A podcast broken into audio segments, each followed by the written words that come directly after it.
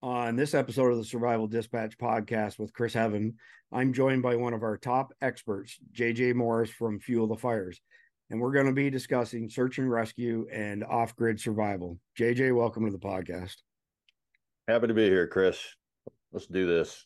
Right on. Uh, so before we dive in, you know, we've uh, been put a number of your videos up on our YouTube channel, but I don't know that our followers have a full grasp of your background and experience and education and whatnot. So maybe we could start off with a short bio, let people kind of know who JJ Morris is.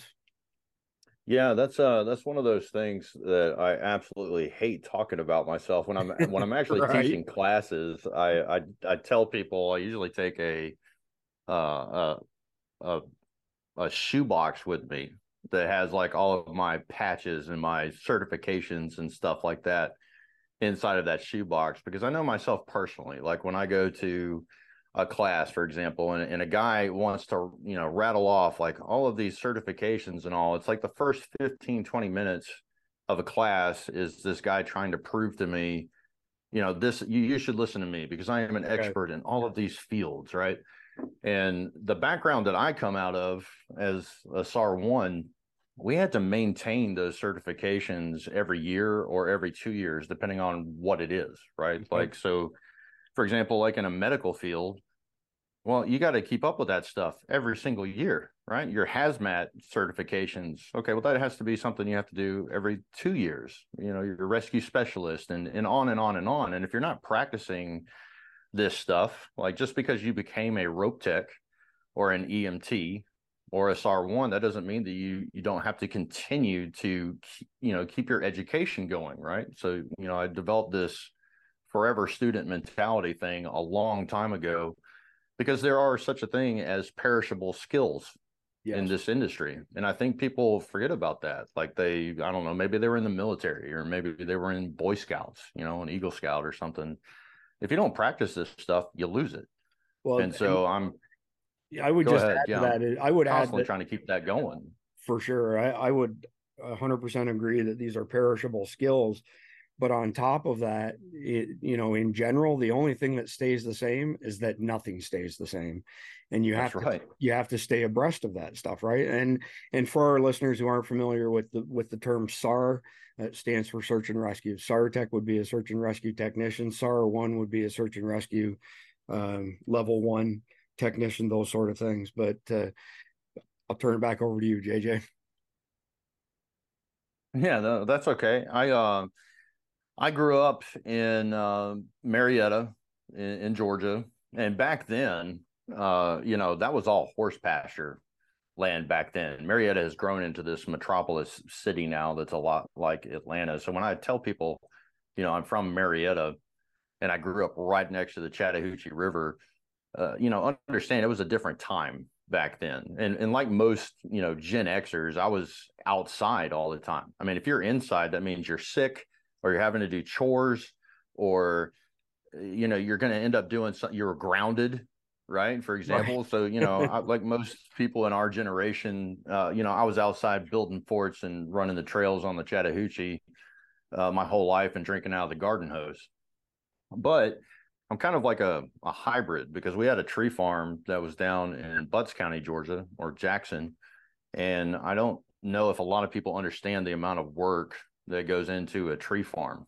Now, my my grandfather, I was he lived right next door to us. Uh, he was a frogman in World War II. Okay. Uh, the Korean War, uh, Japanese American War, and I was the only boy in the family, and my father my uncle, they just weren't outdoorsmen. My, I have a huge amount of respect for these men in my life, especially my father. He was a pharmacist, uh, incredibly intelligent man, but he just didn't do things in the woods. And okay. so, coming out of a family where there were all girls and women running around, Pop always took me to go down to the tree farm and managing a tree farm. I mean, there's a lot of stuff that can be talked about with that, not just managing the property, but soil composition, understanding rotation of crops and and you know watching your creek systems for example you know you can totally screw up the land not knowing how to manage it properly and that includes the right. wildlife that is on that particular property. Uh, you know, think about disasters, right? Like you live down in Florida, a storm system hits down. You can imagine what the swath at a tree farm is from a storm system setting down. Uh, even dealing with things like insects, uh, boring beetles, for example, pine beetles, you know, mess up your whole crop of ash or your whole crop of pine, et cetera. So I had a really awesome classical education because when you're on a multi thousand acre property, you know, when we go out to work a particular section of that land, you're not coming back and there's nothing anywhere near you in the vicinity. You know, it's it's an hour drive to get to the Piggly Wiggly market right. that's in a little bitty town, right? You know, yeah. so I had to learn how to be self-sufficient at an early age. And I was blessed to have someone like my grandfather and his men that he went to war with that I could learn from. And back then, it wasn't like they were handing out free lessons, right? You had to look, listen, and learn. Yeah. And, you know, if you talk about, you never knew when you did something right. You always knew when you did it wrong. right. Like I'm sure you can, you can, uh, I can relate. You can relate to what I'm saying there. But, you know, it was that education that, that was my foundation for what I do now. Eventually, when I grew up after my grandfather had passed away, I went on to manage a, another really large property. Uh, and it had several different facets that were involved in that property because a lot of it was conservation area. Uh, there was a ranch that had, you know, 40 head of cow and a mess of hogs and, you know, horses, et cetera. And then another section was 60 greenhouses and they had large gardens, you know, like one plot is an acre of a particular crop. And then another 250 acres is a golf course and you know then another section of the property is a rescue facility for animals right? Like so when i got into this i married into this family at the time and they didn't have any outdoorsmen. I know that sounds crazy but i guess i should say hunters. They didn't have any hunters. That's probably the term that i should use. Uh, but they needed somebody to put down all the animals. You know we don't think about that now because now you have the injectable you know syringe into the animal and they go to right. sleep it wasn't like that back then bullets were a whole lot cheaper and none of them had the stomach for it so i ended up you know having to put all of these different animals down and we had this huge graveyard you know that we dug out with an excavator you know where we're burying massive amounts of animals you can imagine all the horses and the cows, like how large these animals are, you have to have a really large graveyard. I guess so. For that.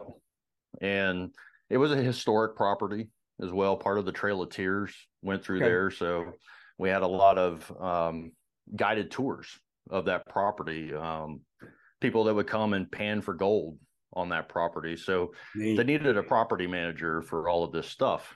And none of them were hunters, like I said. And then there came a time when they built the golf course and they ran into major serious problems because each green is worth around $60,000. And mm-hmm. you can imagine a pack of hogs coming and tearing right. that up.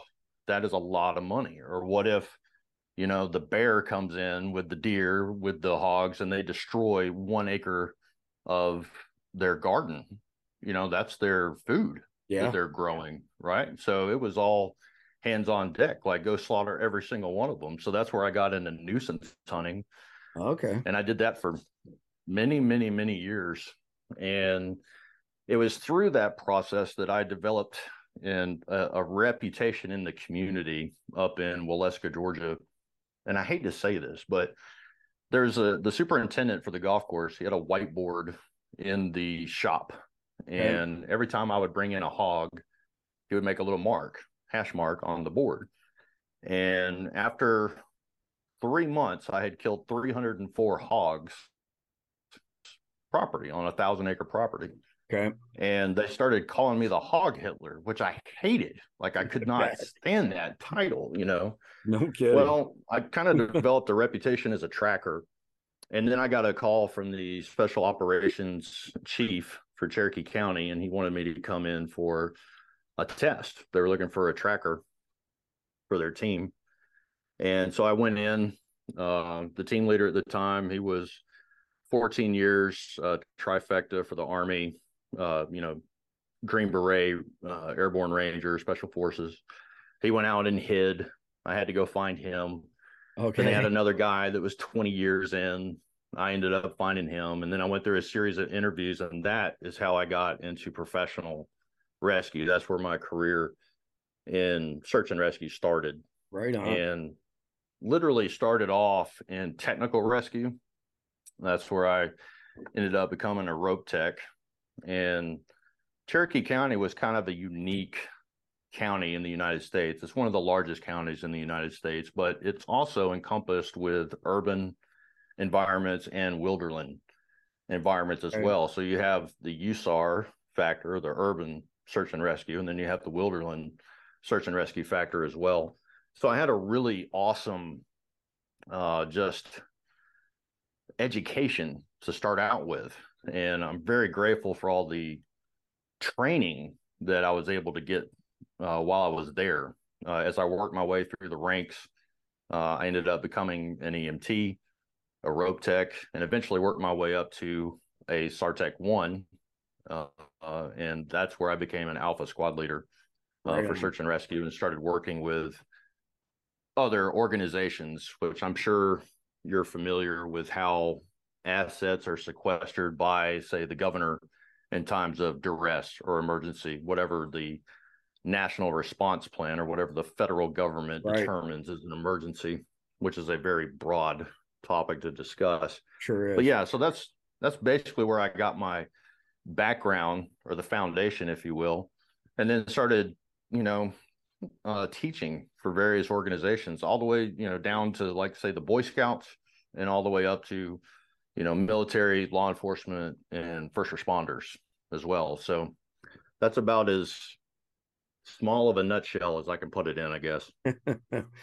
yeah, no, that that's an awesome progression um, as far as learning and then sharing everything that you've learned with other people. So, when did you? Well, first off, tell us what Fuel the Fires is, and when did you form it, and what do y'all do? Yeah, so you know, I say it all the time in my videos on YouTube, uh, and I joke around about some of these things like you know, don't get monkey butt. If you can't save your own ass, you can't save someone else's. right. That that was forged in fire. Uh, as a first responder, you have to take care of yourself first before you start taking care of others. Because if 100%. you don't, you'll become part of the problem rather than part of the solution. An emergency on my part doesn't constitute one on mine. That's that's another one that I use. Do okay. no harm, like K N O W harm I, I use a lot of these phrases uh, when I'm talking, but the the number one thing that I heard in the field was I never thought it would happen to me. I mean, that's that came out of everybody's mouth all the time. I just wouldn't believe it because a lot of people just don't realize it. But emergencies happen every single day in this country, and they can be large scale emergencies. And for those people, that's their apocalypse. That's the end of the world scenario that that happened to them. And I realized when I was in the field, having gone through all of these experiences, that man, if people just had a basic level of training, the emergency that they they found themselves in wouldn't have been an emergency. And that really played on me emotionally, physically, spiritually, et cetera, when I was in the field. And I said, you know what? I've got to like train as many people as I possibly can. And through that training, I met a bunch of people that were experts in their fields, whatever that field is. Okay. Let's just call it a blanket self reliance uh, field there. And maybe they just don't have the platform that I have to speak from. Okay. Right. So Fuel the Fires is a co op. I, I wanted to get as many like minded people together as I possibly could because, like you, like you're recording this podcast right now, and you had mentioned about sharing your conversations with subject matter experts and whatever their field is to be able to share that with people. I had that same conviction when I started to Fuel the Fires.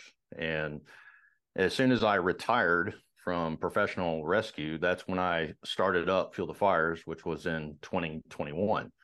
And so right now we're trying to build a network of like-minded people. And we like to think of our community as a like-minded community that really has no walls, right? Like a classroom doesn't have to have four walls. It could be in any any facet. It could be in social media, it could be outdoors, in-person classes, it could be online content, etc. And that's really how I ended up here with you guys with Survival Dispatch, is I wanted to extend that knowledge base as much as I possibly could out of the experiences that I had. And so here we are. Yeah. So what's interesting there is, you know, at the end of the day, we don't necessarily attract what we want. We attract what we are. And so there's a lot of synergy between what you're doing at Fuel the Fires and Survival Dispatch. You know, our the purpose of Survival Dispatch, the reason Survival Dispatch exists is to dispatch information so our fellow man can survive in these very uncertain times. Full stop. And yes. everything else that we do is just like a byproduct. It's a result of of the pursuit of that goal. So it's very you know synonymous with with your goal as well and then just to give people an anecdotal example we've had you know some offline conversations on the topic of water filtration and water purification which most people do not realize just how complex it is. And i was telling you you know that we've had a ton of products sent to us and virtually every single one of them has failed has not you know performed the way the manufacturer said it was going to perform. So much so that we got to the point where every time somebody wanted to send us a water treatment uh, product we're like yeah thanks but no thanks because it, right. it invariably ended up a waste of our time and energy to find out that this $500 product dropped the alkalinity of water by 2% but didn't do a darn thing else when it came to you know purifying that water so i know this and, and you know a lot more on this subject than i do so why don't we you know kind of go down that rabbit hole for a minute and discuss you know the the whole concept of being able to to filter and purify not the same thing filter we're taking particulates out of the water you know, really turbid water and purification. We're making it, you know, potable so that somebody can drink it without being sick. But you made a comment to me that, you know, people just don't, people don't know what they don't know. And when somebody gets sick from a waterborne ailment, whether it's, you know, bacteria related, virus related, it, it's, it's like death. So yeah, I mean, give give me your thoughts yeah. on that, on what you've seen in the field when people have contracted giardia and all these awful things. Yeah, I might actually get on my soapbox here a little bit because this is a topic that it. I am extremely passionate about. Uh, and sometimes, you know, I told I told you this earlier. Sometimes I try to keep my mouth shut because you're invariably going to get in an argument with somebody about this you know especially when you're watching like youtube. Youtube can actually be very very dangerous uh, yes. because people are trusting people and they don't understand that person's background or where they got their data from etc like when you come to a class with me for example i try to back up every single thing that i talk about with some kind of hardcore uh, information behind it right? Like i try to load the silver bullets uh, like for example, when I sent you the quiz, you know, I had proof from legitimate resources, and if you look at those resources in the search and rescue book that I sent you, you can certainly understand why I'm so passionate about some of the stuff that we're discussing right now. I think that that's so important. It is. Let me just touch on that quickly. So, uh, by the time this podcast uh, launches, we will have uh, soft launch survival dispatch insider memberships. And what JJ is referring to is is he gave us a list of, of really awesome questions that kind of benchmark what your survival IQ is, like where where you rank and whatnot. And you know, the great thing about it is everybody wants to know like how am I doing? And they also want to know, okay, well, I've invested all this time and effort. I've gone to classes, you know, with Fuel the Fires, whatever. I've I've consumed a bunch of online content. Did I move the needle? You know so you got right. somebody who's brand new they take this quiz and it says you know you scored 20% nothing to be ashamed of you don't know what you don't know but then six months later after you've you know done all these things well, have I actually moved the needle? Well, I know I've moved the needle, but how much have I moved the needle? Next thing you know is they take the test over again, score 40%. You know, they've doubled their skills, mm-hmm. sort of thing. So, uh, a way to mark their progression in their knowledge base. Yeah. And, and i mean, I'll be honest with our listeners, and you've heard me mention this in off the, you know, off side kind of conversations with you and Jason Sawyer. I don't consider myself a survivalist anywhere near the level of you and Jason. I'd like to think I do better than the average Joe, but at the end of the day, I don't have your skill set, which is why, you know, it was so important to us at Survival Dispatch to bring you into the fold because you have the opportunity to really up people's game. But if we can measure that, you know, if we have this badass survival prepper IQ thing that people can take over and over again, they can tangibly see, hey, I, have moved the needle. I am improving. I'm getting better, so on and so forth. So, you know, hey, apologize for going offside there for a second, but that was the gist of what JJ was referring to when he said questions for the quiz. There were questions on things that I would have never considered. Put it that way. Yeah, everything from mindset to applicable skill and theory, et cetera, is all in that test. And I, I agree with you 100%. Like people need something like that honestly that they can do in the comfort and safety of their own home as well because a lot of times when you get in person people's pride will get in the way Absolutely. and i think that this is a great way for people to be in a safe place and to really have a, a test of their knowledge and you know okay hey this is the area that i need to work on you know and that test will will help people to find you know the avenue that they need to go down that they need to travel down to learn more about this particular topic because I mean not all of us are experts in every topic. You know, Jason and I say it all the time like we don't consider ourselves experts by any means. Like I push forever student mentality all the time and like you said things are constantly changing, right? Like even in the medical field there's been advances, right? You know, back when I was in it was like the ABCs and now it's CAB and you know textbooks are constantly changing and advances in you know science and technology et cetera. You need to keep up with all this stuff and so i think that test is a great thing that you're you're doing over there so i'm proud of you for that. Well thanks jj i mean we we just wanted to give people the opportunity to measure where they are and measure their progress and it's funny you should say you know like things even medical first aid changing and whatnot. Um, Brandon Curran from BattlBox, a good old boy from Georgia as well, and he's yeah, a, know him very well he's a knife connoisseur, right? Like he loves knives.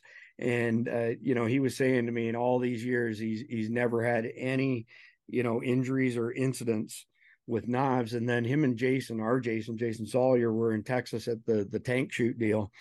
And shortly after Jason Sawyer left, Brandon sliced his leg open. Like I mean, sliced his leg open. Uh, it, yeah, it looked like you know somebody cut a, a ham that just come out of the oven, sort of thing, like the fat on it, sort of thing. Oh boy! Boom, split open. So he was on a tight deadline. He had to get back to Houston, or maybe it was San Antonio to jump on a plane. Blah blah blah. And there was some girl there, and she had an FAK in her vehicle, and they were all saying, "Brandon, you got to go to the hospital." He's like, "I can't go to the hospital. I got to get jump on my plane." Typical guy stuff, right? And mm-hmm. um, so she, you know, debrided the wound, cleaned it up and whatnot. And then she took out these butterflies that had like zip ties on them. And Brandon had never seen them before. And he said, Man, they they they stuck like glue to his skin. And he said, what was really slick is like a normal butterfly, as you would know, you have to push the skin together and then try apply the butterfly. He said she just cleaned the whole area, you know, put the sucker on his leg, so it was nice and firmly attached. She pulled a couple zip ties and boom, it sealed it up. And he showed it to me on Zoom last week, and I it looked better than what a scar would look like if somebody had a sutured it. And it, it definitely, in you know traditional terms, would have required sutures. But I had never heard of that. So yeah. here, here I am listening to him tell this story, thinking to myself, "Holy shit! I need to add those to our vehicle emergency kit." You know, our get home bags and all that kind of stuff because I don't know how to suture somebody. I don't know how to suture myself. I, I don't know what I'd do in that situation, sort of thing. I'd probably wrestle with a stupid, you know, butterfly, which I can't get to work because it seems like everything I stick them on, they don't stick and they come right off. So, well, that gives me a, a great video idea. I can show y'all in a video, in a future video, how we create that zip tie effect in the field utilizing whatever stuff we have in the field because that is a bona fide method to uh to sew somebody up in the field, if you will. Um, so yeah, there's there's lots of ways that you can do that um without having the actual product on hand. Like as long as you've got some gorilla tape around and you've got a, a thread and needle, uh, it can definitely show you how to make that happen in Yeah. the field. That that's really interesting, and I'll I'll quote my good friend Lane Kelly.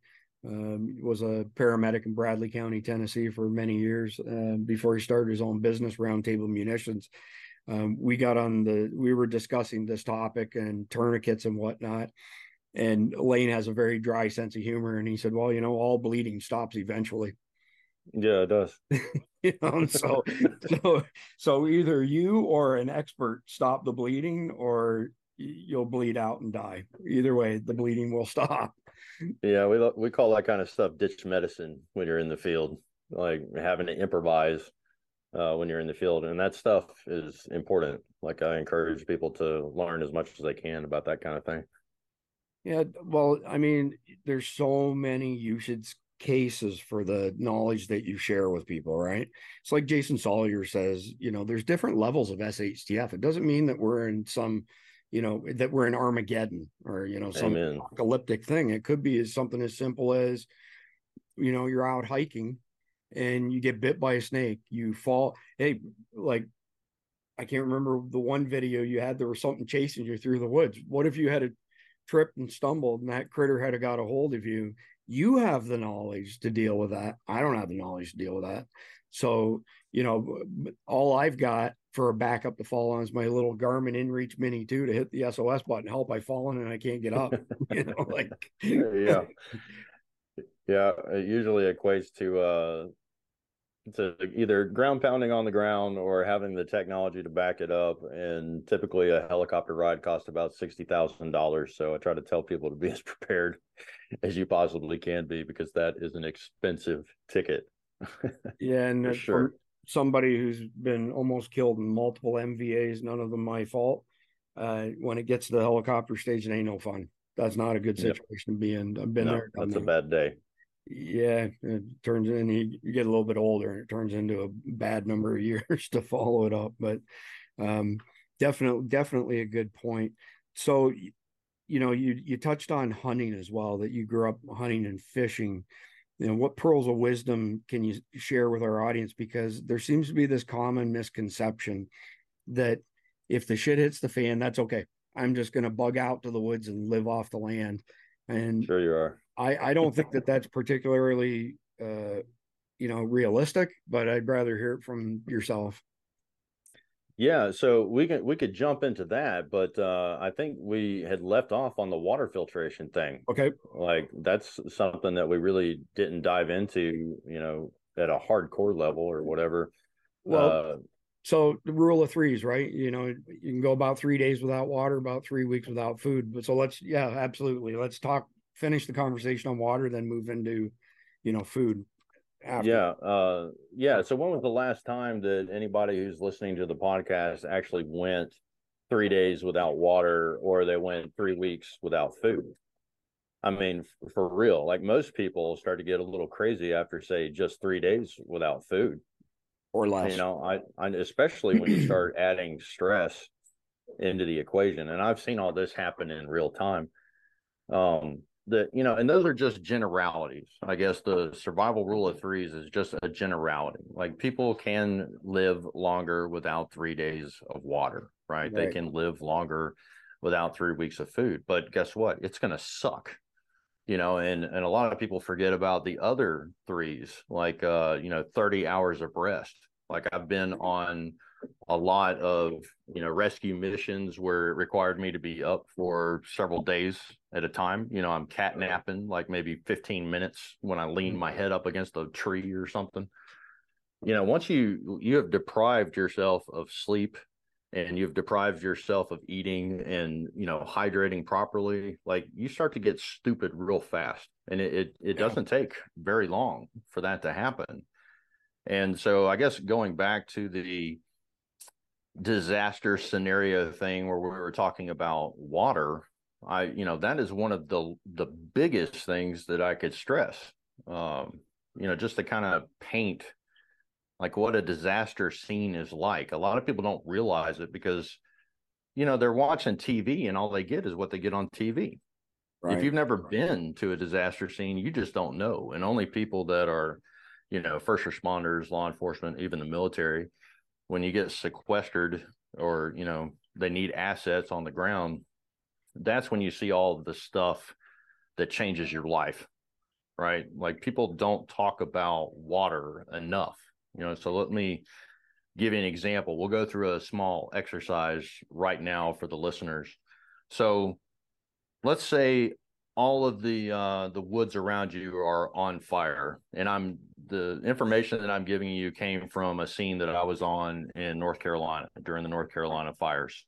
Okay. All right. So let's say all the woods around you are on fire. Okay.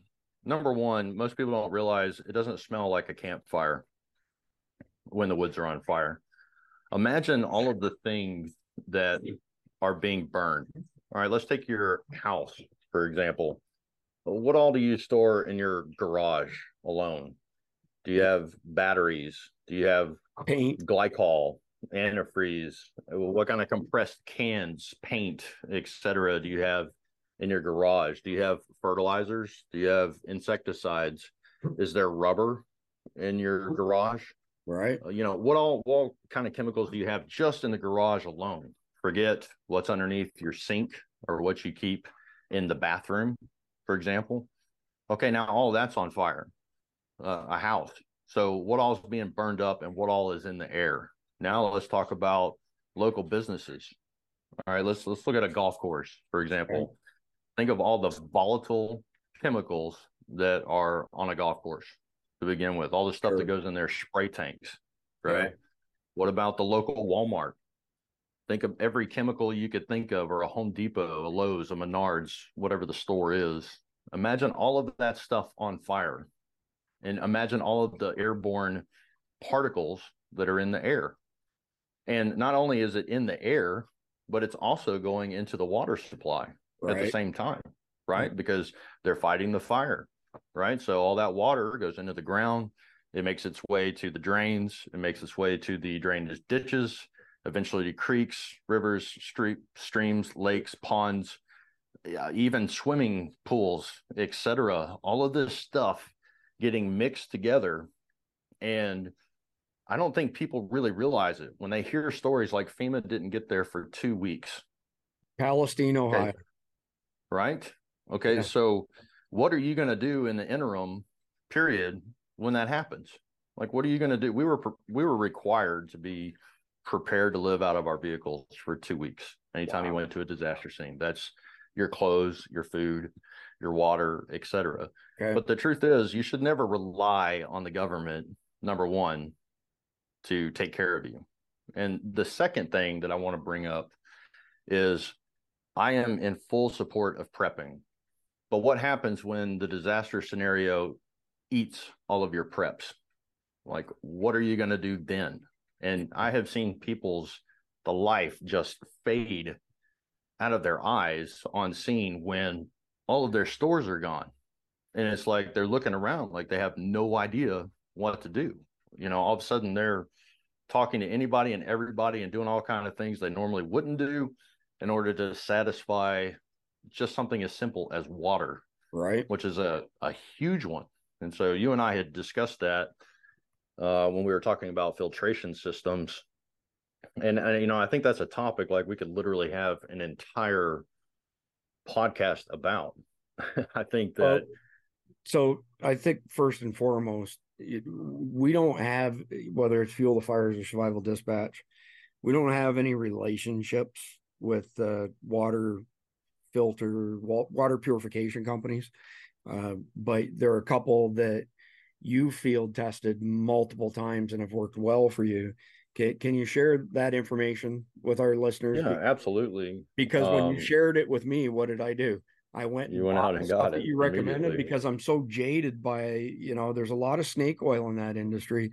We tested a bunch of stuff and every last one of them failed. So when you told me that you had a couple things that you trust and you trust because you've used them in the field in these horrible situations, I, there was no question. I, I just was like, okay, I got to go buy this stuff because it actually met JJ's litmus test. And I know what you're like, you know, that you're not, you're not, you're like Jason Salyer. You're not going to even remotely suggest that somebody should look at a product if you have any inkling that it's not up to par. So when you Absolutely. actually say, when you say I use this product because I trust it, then people like me who aren't on your level clearly you know should be listening. So you know what are what well, is they should know if, if you watch any youtube video that i'm in especially like with the sd videos that I've put out recently the stuff that i have in my edc the stuff that i have in my backpack the stuff that i have in my vehicle that was all forged in fire. Like there is a very specific reason or a circumstance that i went through and that is why i have that stuff with me at all times um, or at least you know try to have access to uh, because the reality is that those supplies can disappear. They can be stolen from you. They can be destroyed in a storm. They can be, they can break in the field, et cetera. And you, you really have to have a working knowledge of what you can do with the resources that are around you when something like that happens. But that doesn't give you an excuse to not prepare. And so, you know, with these recommendations, I also want to say, understand number one, this is an emergency scenario that we're talking about. Okay. This is not the most idealistic scenario that we could talk about. Take, for example, the water municipality authority in your area. Think of all the processes that your local water goes through before it gets to the tap in your house, the faucet it, in your house. And it's still and poisonous. it's still contaminated yep. heavily, right? We know we know that. Okay, so the products that I'm about to recommend do not, or they're not the end all be all. You have to understand what it is that you're doing. You have to understand what the potential dangers and hazards are, and you're just trying to lessen the effects of what is in that water source. Context um, matters. So, yeah, so context definitely matters. And so for me, there are several different things that I use. Uh, I think number one in my vehicle itself, like if I ever went to a disaster scene, I always had a first need XLE purifier okay. that was in the back of my Jeep or my pickup truck at the time. Um, I also keep a SteriPen so that I can treat it with ultraviolet light. And I also have chemical means of purifying the water as well, like the Katadyn uh, purification tablets or Aquamira uh, is another one that I carry. Uh, but there's also pre-filtration, which is very, very, very important. Um, for example, if you fold a shemagh over four times, you get 40 microns of filtration thereabout, which is about the same as a coffee filter, okay. right? So let's say you don't have a coffee filter in the field, but you have a shemagh or a bandana, right? The more times that you fold that piece of cloth over, which could even be a twin sheet. I actually used to carry a cotton twin sheet in my pack because there were just so many things that I could do with that in the field from bandages to filtration to you know creating stretchers to carry people out with uh, you know privacy concerns if someone got hurt uh, okay. i mean there's a million uses for a twin cotton sheet but filtration is one of them um, so people when they they hear about filtration or pre-filtration like this, they need to understand that's just large particulates that you're taking care of. That's the stuff that you can visually see okay. that's in the water, right? But what they don't consider is they are extending the life of the filter that they're carrying. You know, and I don't care what filter it is that you're carrying. I mentioned the first need, but in my case, I carry a Grayl. I have a GeoPress that I carry with me. And if you look at the specs, and I'm going to say, don't just look at the manufacturer specs, look at independent studies that have tested these products before you purchase anything. The longer that you can extend the life of the filters that are with your product, your particular product, the better off you are. Because what happens in emergencies most of the time is people, oh, yeah, I bought this Grayl, right? It's the best thing since sliced bread.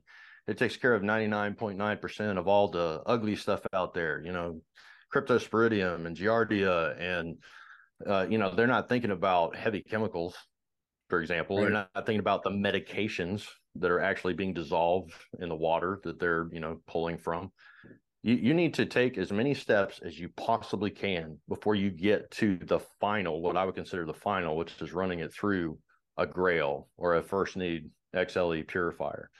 Uh, you know, so I, if I have any doubt whatsoever, I will run it through a series of processes myself before I will drink the water. And that is in an extreme case of survival, if you will, uh, like in a disaster scene. Well, I do not trust the water whatsoever. Me either. I, ever. I, I think that, uh, you know, there's a point that needs to be brought up for people is that uh, choosing your water source carefully is a big deal. And it's interesting. So it's interesting that you mentioned filters, for example. So, you know, I, I've seen videos. Somebody did a review on some water uh, product, and there's a sniper in the comments that says something to the effect, "Well, you know, that I'm not impressed by that. Um, why don't you, you know, try something that's really dirty water?" And the answer to that is, is unless that's your only choice, that's your only source, you should always be choosing, you know, the cleanest possible source for the reason that you mentioned. Uh, Brandon Curran, somebody made some snotty comments on one of his videos on on water, you know, filtering and purification, and they said, you know, why don't you actually try it with some dirty water? And he said, okay. So he went and did a follow up video, and he's got a pond on his property. He's a farmer, and uh, it's all runoff. You know, it's not running water. It's stagnant, and it's nasty ass stuff. And he put it through processes just like you've mentioned but it, it wrecked the filters. Like the filter was yep, done it wrecked them. point in time. Yeah. Like why? I know bother? which pond you're talking about. Yeah. So then he's, you know, in his case, okay, he's a prepper, so he's got new filters to put in. But if you're out in the field, you're in the middle of BFE, you, you know, you're many miles from civilization, and you're choosing your water source. You should choose the best source you can, the moving water that doesn't, you know, it isn't really turbid, meaning that it doesn't have a lot of particulates in it and whatnot um, that can make your processes that much easier, right? Like if if yes, if it if it's half as dirty, then it's half as much work to to you know make it drinkable. Yes, no, I I get you know that comes up in my life quite a bit. Like people are always asking me questions like uh, the P one always comes up. Like, should I drink my pee, JJ? Well, no, you probably shouldn't. You know, yeah, it's sterile um, you know, were you dehydrated before you started this journey? Uh, you know, let's get real, you know, and then the next question that comes out is, well, if for some reason there is absolutely no water available, and they usually paint this picture by saying they're in the desert or something, and they find okay. the Coke can. I don't know where that story comes from, but they find a Coke can. Like, should okay. I drink the Coke in lieu of having any particular water source available? Or okay. you know, then they'll give, go even further. Like, should I process the sweet tea through my Grayl? You know, to get the water. Uh, to, you know, like people get these crazy like scenarios in their head, like stuff you just don't really think about unless you've been in a scene like that. You know, like somebody's afraid to drink the pop or the cola or whatever, and they want to know like how can they filter the the water out of those products you know, on scene or whatever. Like I, I know that sounds crazy or whatever, but it, it, actually happens. And you know one thing that we do teach in search and rescue and it was a highly controversial film that we just did. I was talking about life over limb uh, in one of our shorts that we did. Some people are so afraid to drink from a water source and i can tell you from personal experience i have found many many many people that got so dehydrated that they were on a one way ticket to dying. Wow. If you have the water source available drink the water okay that extends that small period you know gives you a window where a professional rescue team can come in and they can get you and we can treat you with all kind of antibiotics etc after right. the fact. Don't not drink something you know drink the coke yeah drink the sweet tea. Drink the whatever it is that you've got available. Eat as well. You can get a lot of moisture out of foods for example.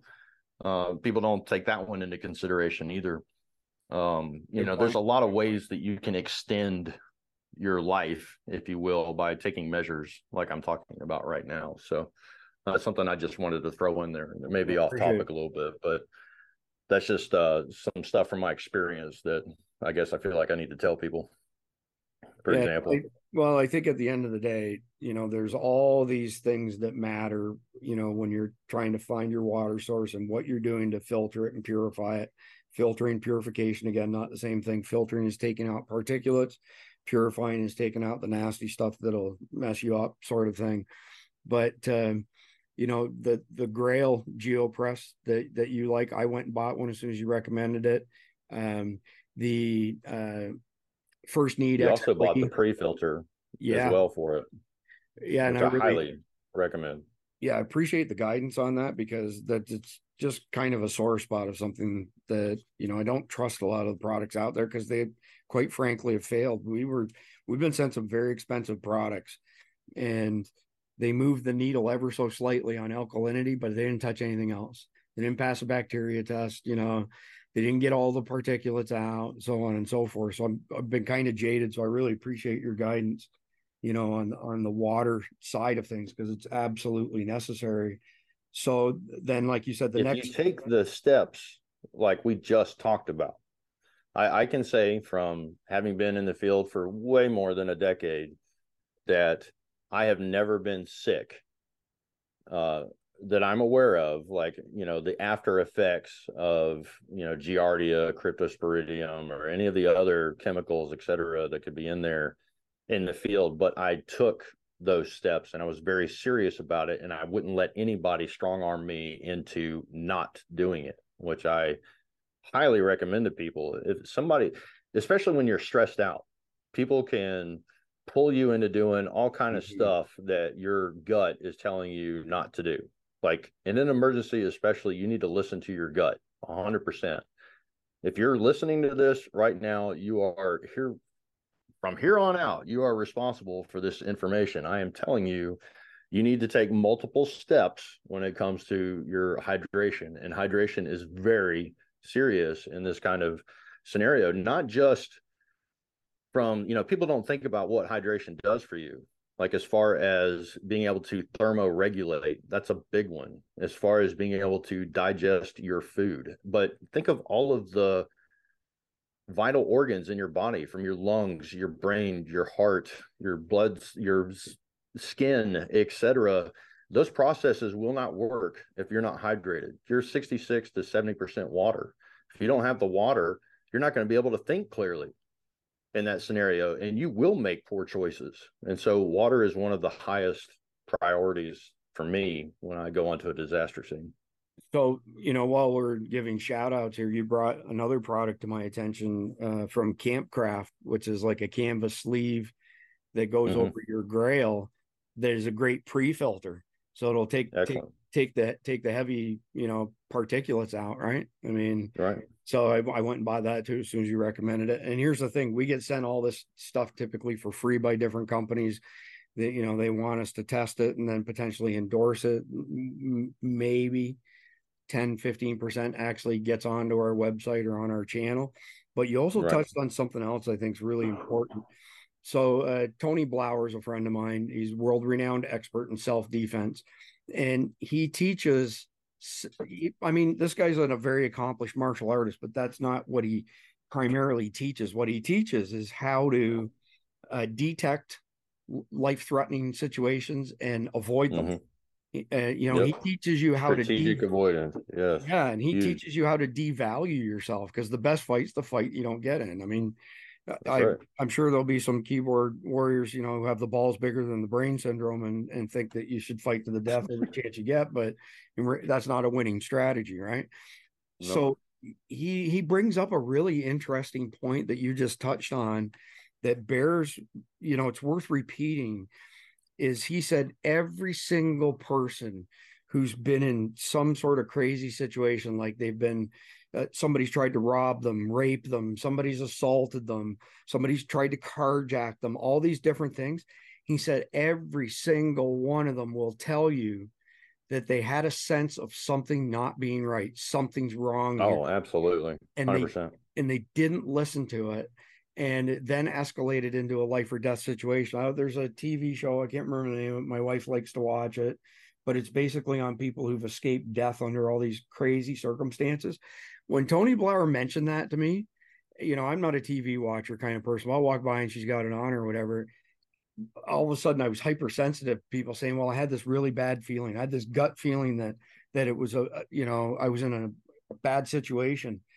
You got to follow that, right? So that's what Amen. you brought up as well. If you're yeah, absolutely. If your gut the thing is, says something's something's awry, you should probably listen to it. You know, like uh, there's a lot to be said about that, Chris. Um, you know, I talk about you know talk talk. Let's talk about painting a disaster scene and, and what that's like right? So uh, you you back then we had pagers and we had to go to our um, accountability basically, which is the staging area where you know they're trying to figure out what strike teams they're going to put out in the field, et cetera, and so you have to stage them somewhere. And so you go, you get your mission, you go to the mission. And I'm just going to kind of paint the picture for you of what it was like for me getting onto uh, the North Carolina fires, like my very first mission. So okay. I, I get there, and the very first thing that I noticed, besides the smell, which is something that you will never ever forget, uh, because it's like there's just no other smell quite like that. Um, but you know, all the smoke in the air, limited visibility. Obviously, people are being evacuated from their homes. And so you have these people that are wandering around everywhere and they're using things that you could not, you know, I mean, obviously you can imagine what they're carrying their stuff in, but it's amazing to me what is important to people.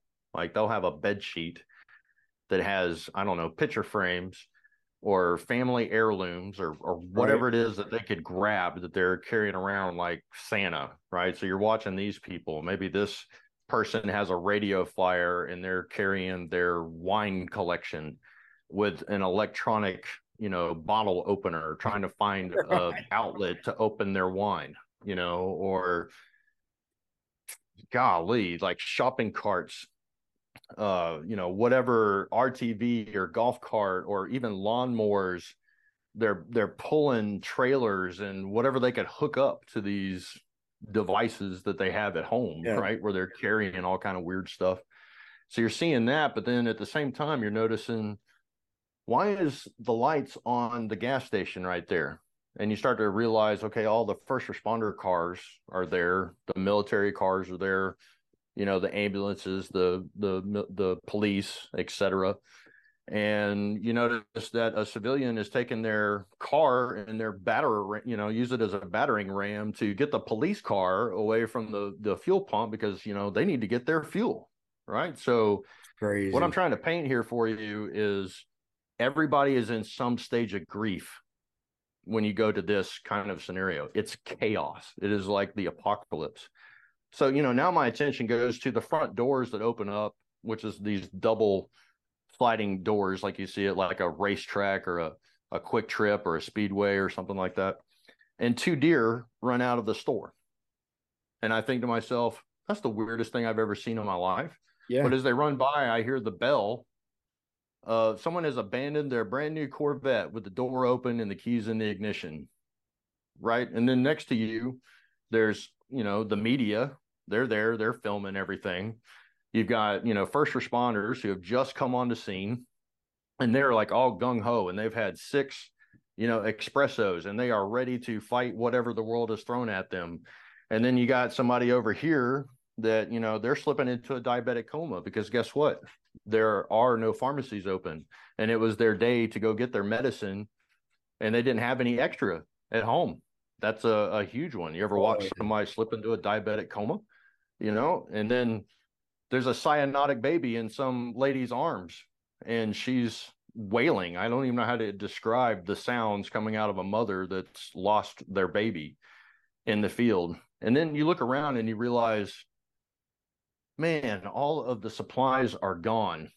Like all the fire trucks have been completely emptied of all the supplies, all the ambulances, all the police cars, all the first responders, jump bags, their stomp bags, their, you know, all the gear that they're carrying around with them, all those supplies are gone. And there comes a time where you're sitting there and you feel completely helpless. Like there's absolutely nothing I can do because there's just complete chaos out there going on all around you. And the only thing you can do is hand somebody a cup of coffee. Like I used to carry, you know, Folgers, Cafe Bustelo, some vias like from Starbucks because some people are really snotty about their coffee. Right. But you know, just being able to hand somebody a cup of coffee or a water with electrolytes in it is I cannot even tell you how life changing that is in a, in an emergency. Some people will hug you like you have never been hugged before in your entire life, like it is 100% genuine, authentic love of another human being. Like yeah. you've never been hugged like that before in your entire life. And it's it's little simple things like this, but what I was talking about is I have seen professionals in that scenario that lose their minds. Like you probably know someone in your life that drinks alcohol and they drink a certain type of alcohol or enough alcohol and it's like a switch goes off on them. They become a totally different person. Right. This happens to professionals in the field where the switch goes off, where they've just had so much input or trauma or whatever you want to call it from being in that scenario that it's like the deer in the headlights thing. Like, yeah. where are you? You know, and they could be really good at taking tests. You know, when we do our field exercises, they're amazing, all stars, etc. But going back to that you know that little voice in your head we were talking about i cannot stress enough how important that is like tony was 100% correct about that because that is when your brain has gone into primitive mode and is trying to right. keep you from dying right he, and it's made, so important he he made a really yeah when when we had that conversation he made, made a really interesting example jj he said to me he said you know what do you stand to lose by choosing safety, like listening to your gut, you know, and he always refers right. to choosing safety. He said, so you pull off the interstate and you look at a gas station and you think, hmm, that looks kind of shady. Well, why not choose safety and say, I'm not going to stop at that gas station. I'm going to go to the next one that looks to be safer. He said, You're not losing anything, you know, by choosing right. safety. Listen to your gut. And you know, don't be lazy about it and say, I'll oh, piss on it. I'll just stop in here and get fuel. Next thing you know, you're being carjacked, you know, or assaulted or whatever. Um, another point, just because, you know, you dumped a ton of insightful comments here, is, you know, you said, you know, don't trust the government to look after you. And sure. here, here's something you can probably attest to. Um, when the fire started in Maui and continuing right on, uh, FEMA has been advising all people on site not to share pictures and stories to their social media because it'll whip people into a frenzy. And I disagree with that myself. I I think that knowledge is power, and that if somebody's you know trying not to disclose information, that there must be some reason why, and it's got to be better than that because people know that the shit's hitting the fan there. So, you know, I would I would totally agree with that. I I don't trust three letter or four letter agencies at all, but that's another story. And then the next thing that you said, which has really been an interesting topic that's been top of mind lately, people will think nothing of stockpiling food, right? They might have a year of stock stockpile, they might have three years, five years, whatever the case may be. But they rely on certain medications to keep them alive, and they have no stockpiles of those medications. So, like you said, they're they've been burned out of their home and now they don't even have whatever little bit that they did have stockpiled and then it becomes life and death you know if they let's say they have yep. a heart condition whatever the case may be and they don't have their meds now they're they're facing you know a really really bad situation and you know we've done some work lately with uh, medicalpreparedness.net and they're really the first company that has spoken to me from a prepper perspective. They're not in the business of selling pharmaceuticals. They don't sell all the painkillers that people get hooked on and all that stuff. They sell things opioids like opioids and benzos. And, yeah, they, yeah. they, they don't do any Narcotics. of that. They sell things like blood pressure meds at pennies on the dollar. It's FDA FDA approved stuff. I'm not trying to be like an infomercial here or anything. And they're they're do probably, they sell ivermectin? as a matter of fact, they do. Um, and it's you know well, three three billion people have been prescribed ivermectin over the years since it was approved. I think since 2015 um, for drinking contaminated water and whatnot. So forget about yep. that other you know stuff that that other you know pandemic crap. Um, it's a legitimate drug that does wonderful things when you ingest something or get exposed to some virus that's got a hold of you, sort of thing. But it's interesting. Just you hit on a ton of topics there, JJ. Um, and you know, further to that, you know, we watch all of our stats on our videos and whatnot, and we see how long uh, the people's engagement is. And I we're seeing longer engagement on these audio podcasts for sure, but we're we're running up against I don't know someone over over an hour here on this particular podcast. I'd like to have you back soon a second time because we didn't get to dive into food and you've got so much knowledge and firsthand experience that I, I feel like we just scratched the surface today. Uh, oh so- yeah, no, we we didn't even come close to it. You know, like I, I was sitting there thinking, just listening to you speak about there there are things that we could write an entire list about like communication for example uh one of the biggest pain in the asses and i know every first responder you know law enforcement guy out there or gal listening is going to talk about this one because this is a huge one like every time you go on a scene like that the phones are dumb are down and yeah. everybody in the world is trying to charge their phone and so, as a first responder, you don't want anybody to even know that you have a phone because in the background, we actually are given priority on the, any cell phone towers. Right. Okay. Interesting. Okay. So that's that's something that people, a lot of people aren't aware of. You know, first responders, that. police, they're they're all aware of this. Even the military guys are aware of this. Um, and so you don't want to get caught talking on your phone right and you don't want to get caught like where you're charging your phone either so that's like something that you try to hide because there will just be this massive rush gold rush to you know either get your phone or to to charge their phone but even if they charge their phone they're still not going to be able to make the phone call and it's really hard to explain to somebody like okay verizon wireless for example they're sending drones that are going to be up here temporarily where y'all will be able to make phone calls but they, they don't want to hear that. You right. know like what do you mean? It might possibly come you yeah. know so now they're waiting on the verizon drones you know to come and and help them make their phone calls but it's you feel sorry for these people is what i'm getting at. Like maybe they don't have their medicines. Maybe they're just trying to tell their family in another state that they're okay or something like that or locate right a family member or, or whatever the case may be, your your heart definitely goes out to them. But that's just one aspect of it. Like the, there's so many other things to talk about when the SHTF situation happens or whatever level of SHTF scenario happens uh, to you. So yeah, I, I definitely love to come back well and discuss any of that stuff. I think you and Jason Salyer in particular have done a really good job of communicating to people that if they're gonna you know try and be prepared for an SHTF situation, it it should be related to your geography. So, for example, those of us in Florida and the Gulf states, for us, emergency preparedness means hurricanes, right? Right.